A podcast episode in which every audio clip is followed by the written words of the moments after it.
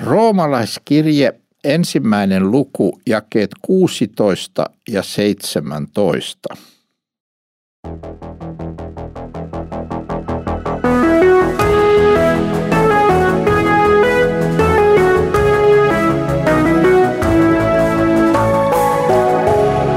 Kirjoitusten pauloissa. Olemme nähneet, miten Paavali tässä roomalaiskirjeen 1.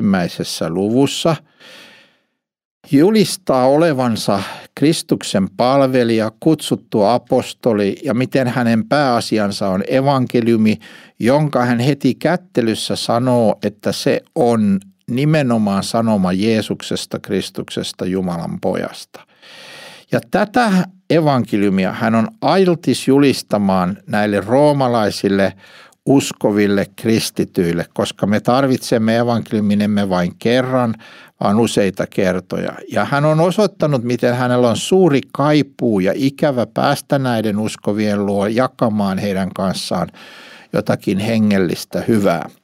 Ja nyt tulemme jakeeseen 16 ja 17, jotka ovat hyvin, hyvin merkittäviä jakeita. Nämä jakeet mullistivat Lutherin elämän ja synnyttivät tietyllä tavalla sitä kautta koko uskon puhdistuksen ja leimasivat koko uskon puhdistuksen sisältöä ja sanomaa. Ja nämä jakeet kuuluvat näin. Ja roomalaiskirje 1.16. Minä en häpeä evankeliumia, sillä se on Jumalan voima itse kullekin uskovalle pelastukseksi, juutalaiselle ensin, sitten myös kreikkalaiselle. Sillä siinä Jumalan vanhurskaus ilmestyy uskosta uskoon, niin kuin kirjoitettu on, vanhurskas on elävä uskosta. Ensimmäinen asia, joka Paavali nyt siis tässä sanoo, kun hän on kertonut ikävöivänsä näitä uskovia ja haluavansa julistaa heille evankeliumia, niin hän toteaa nyt yksiselitteisesti, että hän ei häpeä evankeliumia.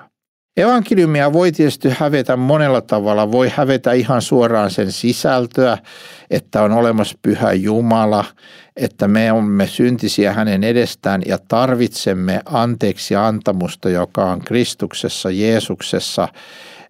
Tämähän on se pyhä evankeliumi, että meillä on tämä anteeksiantamus Kristuksessa ja me voimme hävetä ihan tätä koko kristillistä sanomaa. Paavali toteaa, että hän ei häpeä. Ja sitten me voimme hävetä sitä vähän hienosäätöisemmin sillä tavalla, että me ajattelemme, että no me tarvitsemme ensin alkuun evankeliumia, että meistä tulee uskovia, me saamme synnit anteeksi, mutta sitten meidän tulee kasvaa ja sitten painopiste siirtyy evankeliumista meihin itseemme. Että alamme puhua siitä ennen kaikkea, mitä Jumala tekee meissä ennemmin kuin siitä, mitä hän on tehnyt meidän puolestamme, meidän ulkopuolellamme, joka on siis evankeliumi. Evankeliumi ei kerro ennen kaikkea meistä. Se ei kerro ennen kaikkea siitä, mitä minä olen ja mitä minussa tapahtuu, tai mitä sinä olet ja mitä sinussa tapahtuu, vaan evankeliumi kertoo Jeesuksesta, Kristuksesta, joka tuli Jumalan tyköä, joka oli yksi persoona jumalallisessa inhimillisessä luonnossa, joka kuoli ristillä meidän puolestamme, maksoi meidän syntivelkamme, sovitti meidät Jumalan kanssa, nousi 3. päivänä kuolesta ja astui ylös taivaisiin. Tästä ennen kaikkea Jumalan pojasta kertoo evankeliumi. Ja nyt jos me panemme painopisteen väärällä tavalla meidän omaan elämäämme, omiin suorituksiimme, omiin tuntemuksiimme, omaan sisimpäämme, niin silloin me häpeämme tätä evankeliumia, joka kertoo ei meistä, vaan Kristuksesta. Ei siitä, mitä me olemme tehneet, vaan siitä, mitä Kristus on tehnyt. Ei siitä, millaisia me olemme, vaan siitä, millainen Kristus on. Ja tässä suhteessa meidän on varottava, että me sorru häpeämään evankeliumia Jumalan pojasta ja siitä, mitä hän teki meidän ulkopuolellamme, vaan että pidämme sen koko evankeliumin ytimenä, koko sanoman ytimenä sen, mitä Kristus on ja mitä hän on tehnyt, ei se, mitä me olemme ja mitä me olemme tehneet. Ja nyt Paavali sanoo tästä evankeliumista, jota hän ei häpeä, että se on Jumalan voima itse kullekin uskovalle pelastukseksi. Siis Jumalan voima ilmestyy Kristuksen ristillä. Siis evankeliumi on Jumalan voima ja evankeliumi kertoo Kristuksen sovituskuolemasta ristillä ja siinä on Jumalan voima. Moni erehtyy tässä ja kuvittelee, että evankeliumi on jotenkin niin kuin semmoinen alhainen ja armollinen ja nöyrä sanoma ja sitten se Jumalan voima, se on jotain muuta, joka tulee ja saa meidät voimakkaaksi ja tekemään voimallisia tekoja. Mutta Paavali katsoo asiaa toisin. Hän sanoi, että evankeliumi on Jumalan voima. Siis sanoma Kristuksesta, hänen kärsimyskuolemastaan ristillä, hänen ylösnousemuksestaan, hänen taivaaseen astumisestaan, hänen synnittömästä elämästään, hänestä on evankeliumi ja hän on Jumalan voima. Ja tämä evankeliumi Kristuksesta on Jumalan voima. Siis jos me keskitymme omaan voimaamme ja tulemaan voimakkaiksi ja tekemään voimallisia tekoja, niin me helposti eksymme pois koko evankeliumista. Mutta kun me keskitymme Kristukseen, mitä hän on, mitä hän teki, kuinka hän kuoli ristillä, sovittaen meidän syntimme, vuodattaen verensä meidän tähtemme, silloin me olemme keskellä Jumalan voimaa, koska tämä evankeliumi, tämä sanoma Jeesuksesta ristiinnaulittuna ylösnousena, se on Jumalan voima. Ja se on itse kullekin uskovalle pelastukseksi, niin kuin Paavali kirjoittaa. Siis tämä pelastaa meidät. Ei se taaskaan, mitä meissä tapahtuu ja mitä me olemme, vaan se pelastaa, tai mitä me teemme, vaan se pelastaa meidät, mitä Kristus on, mitä hän teki, mitä hänelle tapahtui.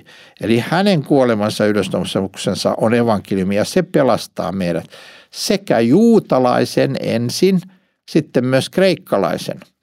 Paavalille on kaikissa kirjeissä ja koko hänen julistuksessaan täysin selvää, että myös juutalaisen on uskottava Jeesukseen, Kristukseen omana vapahtajanaan ja messiaanaan, jotta hän voisi pelastua. Juutalainen ei pelastu olemalla juutalainen, vaan hän pelastuu vasta, kun hän uskoo Jumalan poikaan Jeesuksen Kristukseen omana vapahtajanaan, Jumalan messiaana. Siksi me puhumme messiaanisista juutalaisista, kun puhumme niistä juutalaisista, jotka uskovat Jeesukseen Kristukseen. Ja sama sanoma on voimassa myös kreikkalaisille. Evankeliumi on Jumalan voima itse kullekin uskovalle pelastukseksi juutalaiseen ensin, sitten myös kreikkalaisille, eli kaikille maapallon asukkaille. Ei ole olemassa mitään muuta pelastustietä, ei ole olemassa mitään muuta tapaa pelastua kuin uskomalla Jeesukseen Kristukseen. Ei itse asiassa ole olemassa mitään muuta nimeä koko taivaan alla, jossa me voisimme pelastua kuin Jeesus Kristus. Ja sitten Paavali kirjoittaa, sillä siinä Jumalan vanhurskaus ilmestyy uskosta uskoon, siis evankeliumissa. Jumalan vanhurskaus ilmestyy uskosta uskoon, niin kuin kirjoitettu on, vanhurskas on elävä uskosta. Tämä oli se mullistava tekijä, jonka Luther kohtasi, kun hän oli ajatellut, että Jumala vaatii meiltä vanhurskautta, mikä on totta.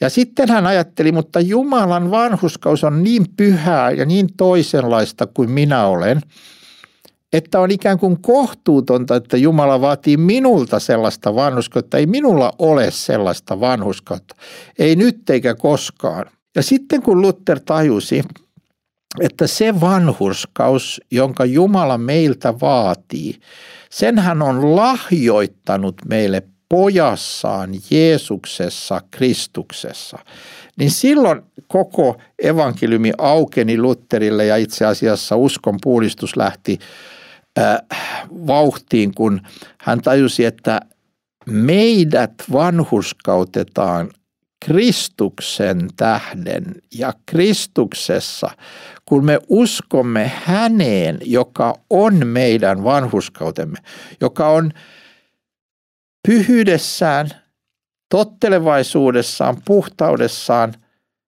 elänyt täydellisen elämän Jumalan tahdon mukaan ja joka kuolee meidän puolesta ja näin kaksin kerroin ansaitsee meille pelastuksen Jumalan edessä.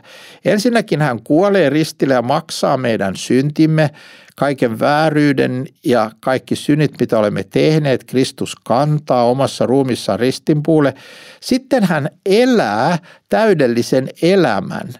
Ja nyt hän lahjoittaa nämä molemmat meille, sekä täydellisen ristinkuolemansa, jonka ansiosta saamme kaikki syntimme anteeksi niin, että meillä ei ole syntejä, jotka estää meitä pääsemästä taivaaseen, koska olemme saaneet ne Kristuksen tähden anteeksi. Ja sitten hän lahjoittaa meille puhtaan pyhän elämänsä, jotta meillä on hänen koko vanhurskautensa lahjoitettuna meille. Kristus itse on meidän vanhurskautemme, pyhityksemme Jumalan edessä.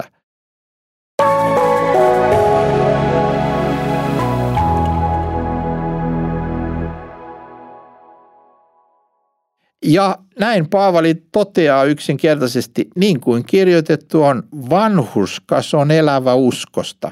Meillä ei ole muuta tapaa elää Jumalan yhteydessä kuin luottamalla ja uskomalla siihen, kuka Kristus on ja mitä hän on meidän puolestamme tehnyt.